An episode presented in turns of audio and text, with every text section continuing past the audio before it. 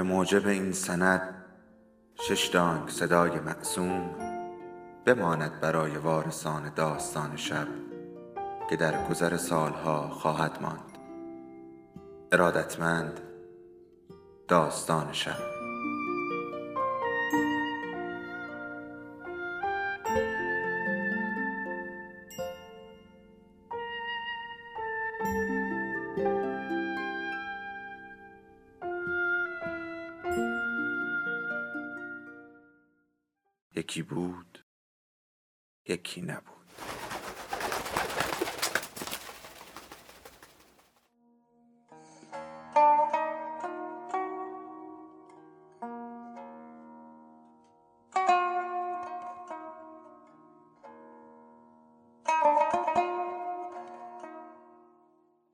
عروسی عباس خان.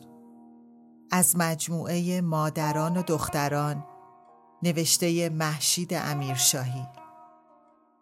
فصل دهم.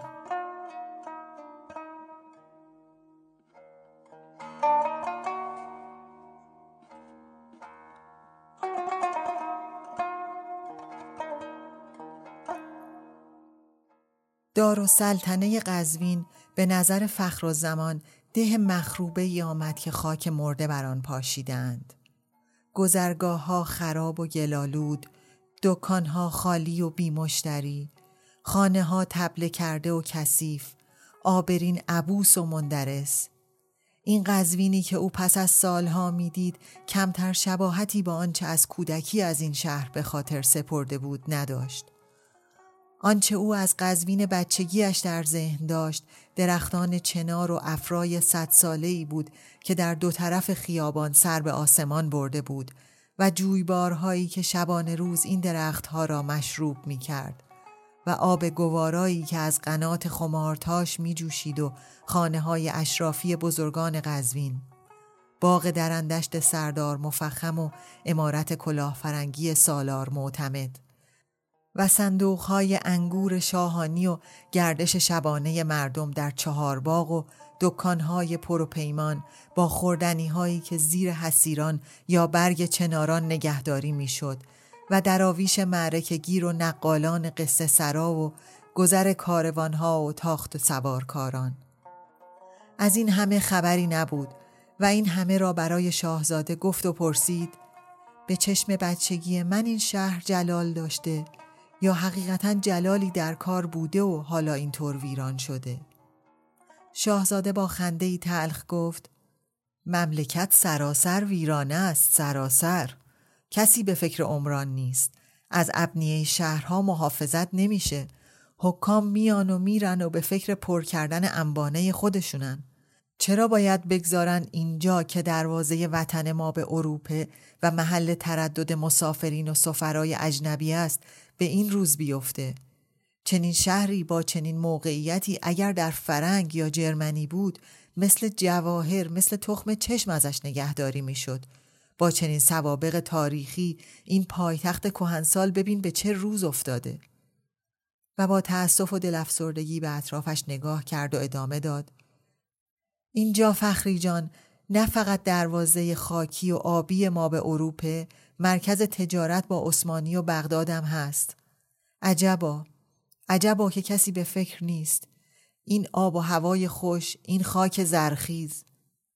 فخر زمان با خنده صحبت شوهر را قطع کرد و پرسید خاکش و آبش بسیار خوب. مردمش چطور؟ همه میگن و برای چند لحظه صدای خندهش بالاتر رفت و بعد افسود چه حکایت ها که برای ما نساختن. شاهزاده دست زنش را در دست گرفت و گفت تو از این خاکی محسن خان از این خاک بود. به فرنگ که برسیم با چند نفر دیگه از همین خاک آشنا میشی و می‌بینی که فرزند خلف از این خاک کم نیست. از شازده های فتلی شاهی هم در اینجا هنوز چندهایی هستند نواده های خاقان مغفور اولاد علی نقی میرزا امغلی های دور من. راستی شنیدم فرمان فرما به خانه عدل الممالک وارد شده. و مثل اینکه سپهدار تون کابونی به منزل سردار مفخم راوی سنی نبوده؟ شاهزاده خندید و گفت تصور نمی کنم. اگر میل داشته باشی ما می‌تونیم به خانه یکی از همین اقوام بریم تا راه به انزلی باز بشه. من شخصا ترجیح میدم در مهمانخانه منزل کنیم. ولی میل میل توست. فخر و زمان گفت ای کاش اصلا مجبور نبودیم در قزوین توقف کنیم. ولی حالا که ناچاریم بدم نمیاد مهمانخانه رو دوباره ببینم. ببینم لاقل اونجا همون قصر دوران بچگی منه یا نه. اون وقتا که به بارگاه شاهان میمونست چازده بس قشنگ بود. با اون اسبای خراسونی چاپارخونش که والا لایق استبل سلاطین بود. فخر و زمان ته دل مشتاق بازدیدن باغ شاهزاده سردار مفخم هم بود. میل داشت بداند هنوز آن بوته های سنگین از خوشه های گل مروارید برجاست یا نه. یا آن درخت فندق تنومند که نزدیک سردر خانه بود. یا آن شمشادهای پاکوتاه که در حاشیه باغچه ها قراول می ایستاد. و یا آن گلهای کوکب که هر کدام به درشتی بشقابی بود و آن رازقی هایی که عطرش تمام حجم محتابی وسیع خانه را می انباشت. یا آن درخت های پایین باغ که او فقط از دور دیده بود و به چشمش جنگلی انبوه بود یا آن گرمخانه شیشه‌ای که درختان استوایی و گلهای سعلب داشت در چهار فصل سال خیار و هندوانه و انگور و آن غلامان و کنیزان و آن بیا و برو و آن ریخت و پاش. در کودکی در این باغ دانه های گل مروارید را نخ کرده بود و از آن دستبند و گوشوار ساخته بود. و گلبرگ های شمدانی و نسترن را برای بزک به لب و ناخن چسبانده بود و کفش دوزها را به خاطر رنگ نارنجی و خال سیاهشان گل و گیاهی متحرک تصور کرده بود. شاید در راه بازگشت از سفر دیدار دوباره میسر شود تا چه پیش آید. به هر حال شک نبود که هم او و هم شوهرش در مهمانخانه راحت تر خواهند بود. به علاوه دوستان شاهزاده آزادانه تر در مهمانخانه به سراغشان خواهند آمد.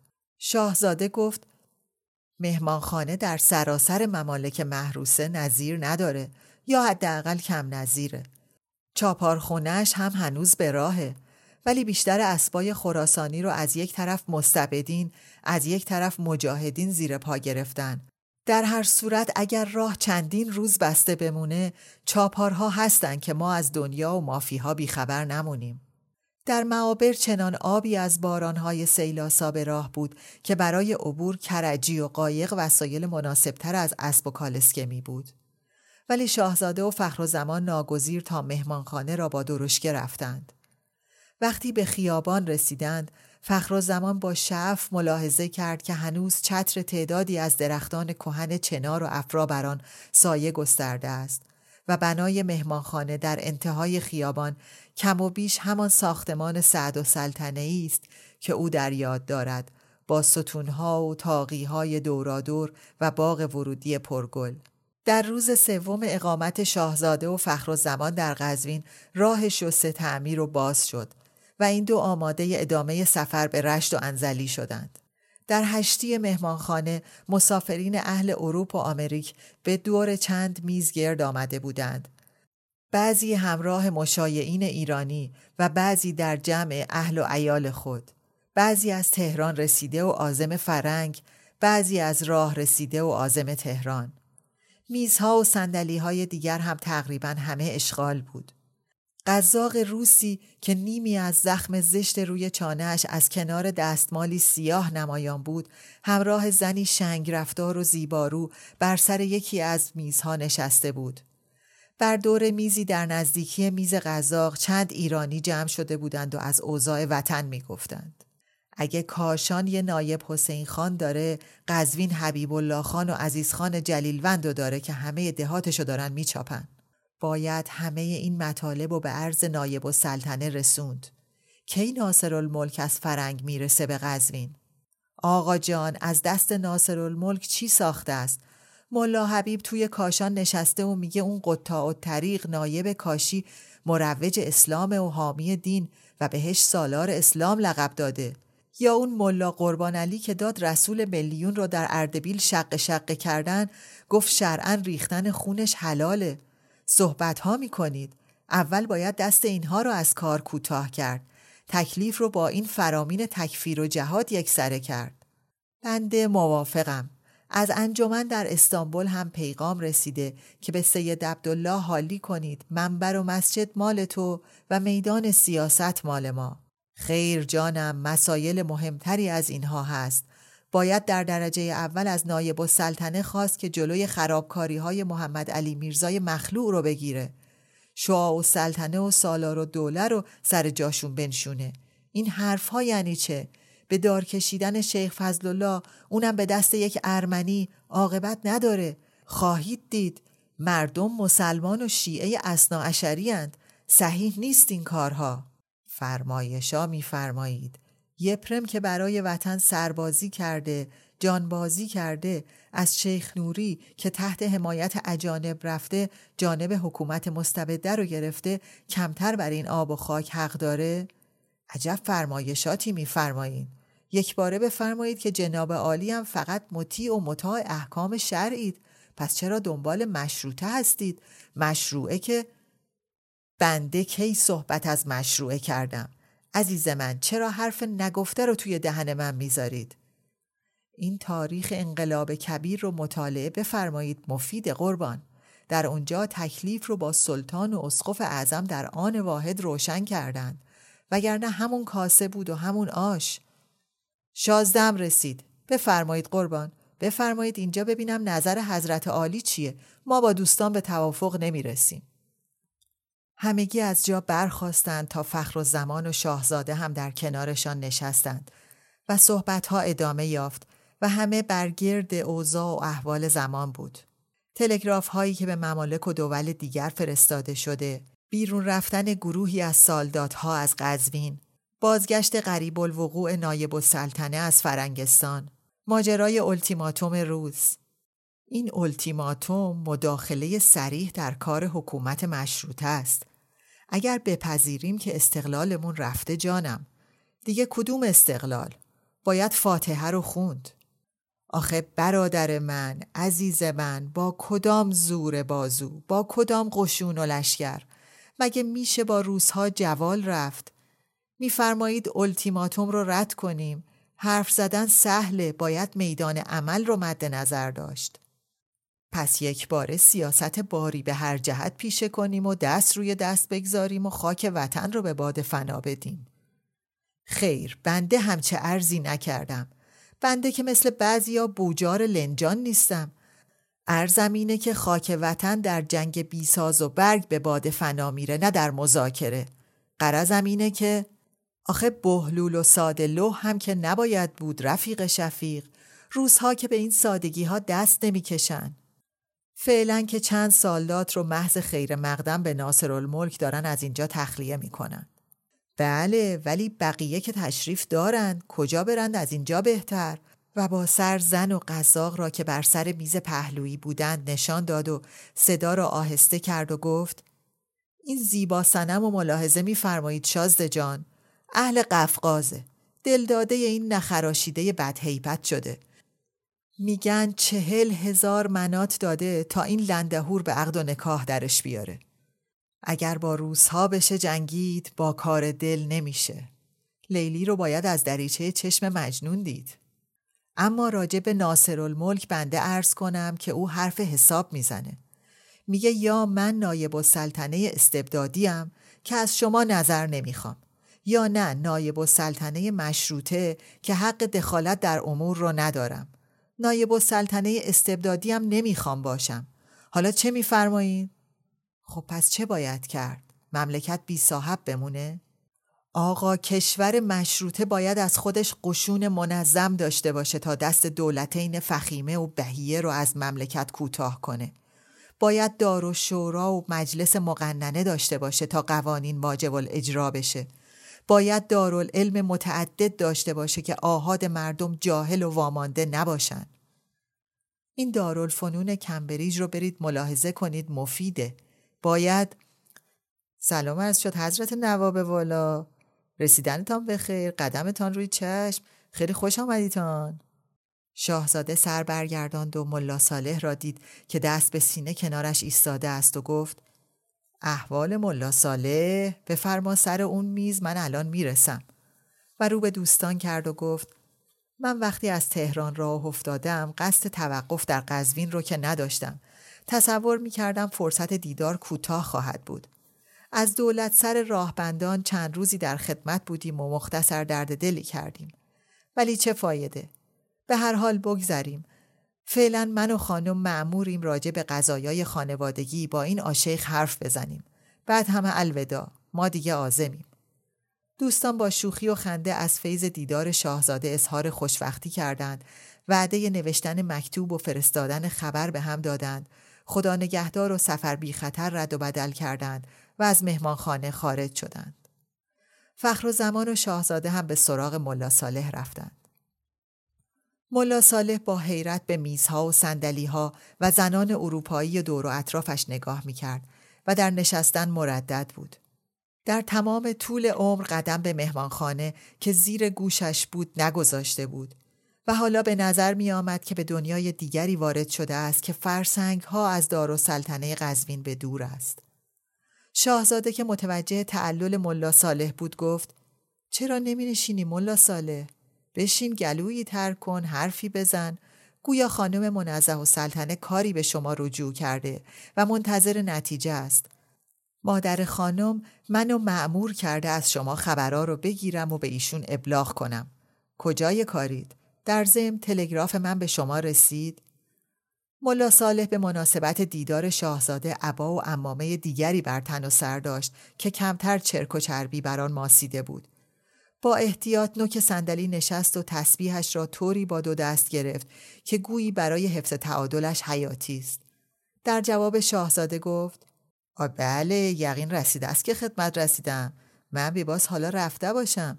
اما خور راه میان رستم آباد و رودبار بلکل با سیل رفته است نمشد رفت. نه فخر زمان از جزئیات صحبت منزه و سلطنه با ملا ساله خبر داشت نه شاهزاده. آنچه می‌دانستند این بود که عروس در رفتن به تهران تأخیر دارد و دلیل این تأخیر هم نامعلوم است و معمور بودند از ملا صالح بخواهند هم دلیل را ارائه دهد و هم عروس را روانه کند. فخر زمان به تصور اینکه ملا صالح از موضوع دیگری سخن می‌گوید پرسید کجا نمیشه رفت؟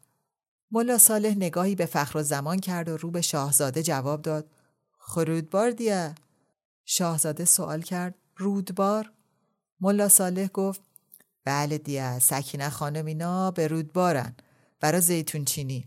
منم جخ آزم بودم که آسمان سوراخ شد و به مثال لوله آفتابه ازش آب آمد. نه یه رو نه دو رو همین تو آمد. کارا البته همه شده است خانچه و آینه و شمدان همه حاضر در بند منزل. فقط مانده است یه خود بخواندن که انشالله به امید خدا در رودبار. به خانم منزه و سلطنه بفرماییتان که ملا صالح آب بالش بوده است زمین گذاشته است پی فرمان شما رفته است. ولاکن پا سخته این سیل شده است. و الا کار تا به حال بلکل تمام بود بلکل. فخر و زمان گفت راه ها مرمت شده ملا صالح و از امروز دیگه بازه. ما هم جانب انزلی راه میافتیم. شازده از طرف شما چه پیغامی به تهرون بفرسته؟ شاهزاده ساعتش را از جیب جلیقش بیرون آورد و نگاهی به وقت کرد و برای آنکه گرفتار هشت و زواید گفتار ملا صالح نشود پیشنهاد داد. خبر بفرستم که شما عازم باغ زیتون سکین خانم هستین در رودبار برای خاتمه مذاکرات. بله. ملا صالح که بعد از شروع ریزش باران تا گرفتن تلگراف شاهزاده در خانه تپیده بود و از باز شدن راه خبر نداشت همان آن تصمیم گرفت که بدون وقفه و از همانجا به طرف رودبار برود و به شاهزاده جواب داد. آی بله البته درست از حضرت والا. به خانم بفرمایتان بنده زیر سایه شما آزمم به رودبار. شاهزاده و فخر و زمان از جا بلند شدند و ملا صالح که تا آن وقت پاهایش را از زمین بالا گرفته بود با نیمه جستی برخاست و به عنوان خداحافظی و به امید گرفتن توشه سفر با شاهزاده مصافحه کرد و دستلافی را که شاهزاده در آستین عبایش گذاشت به خورمدان پر شالش منتقل کرد و راه افتاد. وقتی ملا صالح به رستم آباد رسید کاروانی که به سمت رشت می‌رفت و شاهزاده و فخر و زمان هم از جمله مسافرانش بودند از او پیش افتاد. در راه دسته های ده نفره و پانزده نفره سالدات روس سوار بر اسب و تفنگ بر دوش به فواصل از کنارش میگذشتند و به راه خود می‌رفتند. ملا صالح با خرکچی پیری همراه بود اهل مازندران. که پای صحبت نبود و به پرگویی و کلکلهای ملا صالح با نیمه قرش و کخکخ خلط سینه جواب می گفت. ولی به هر تقدیر داشتن همسفر ولو خرکچی بد اونق به از تنها راه سپردن بود.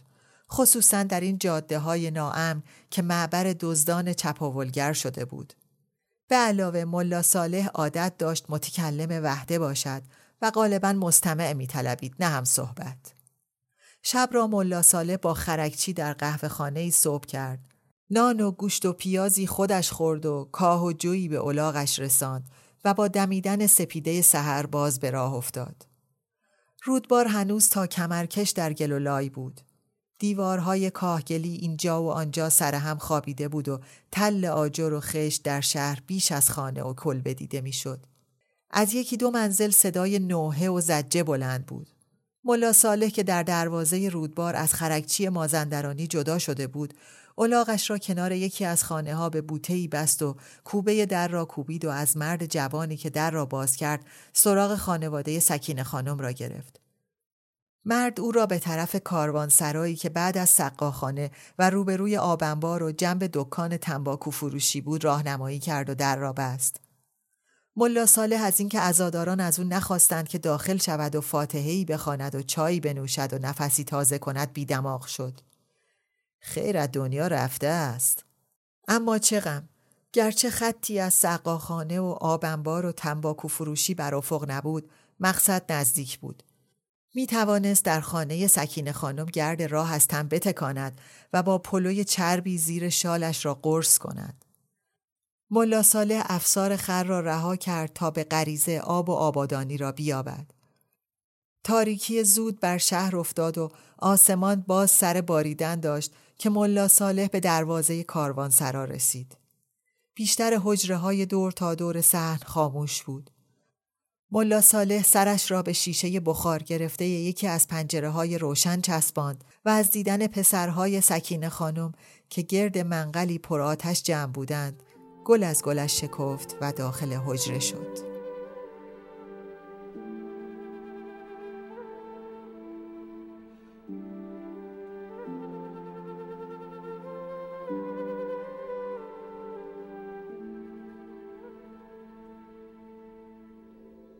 داستان شب بهانه است برای با هم بودن دور هم نشستن شنیده شدن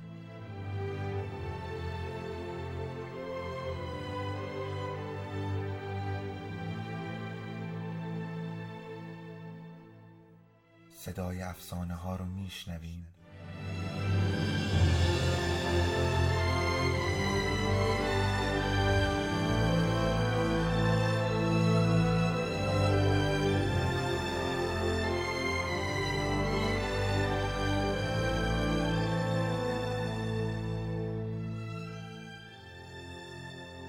شبتون بخیر.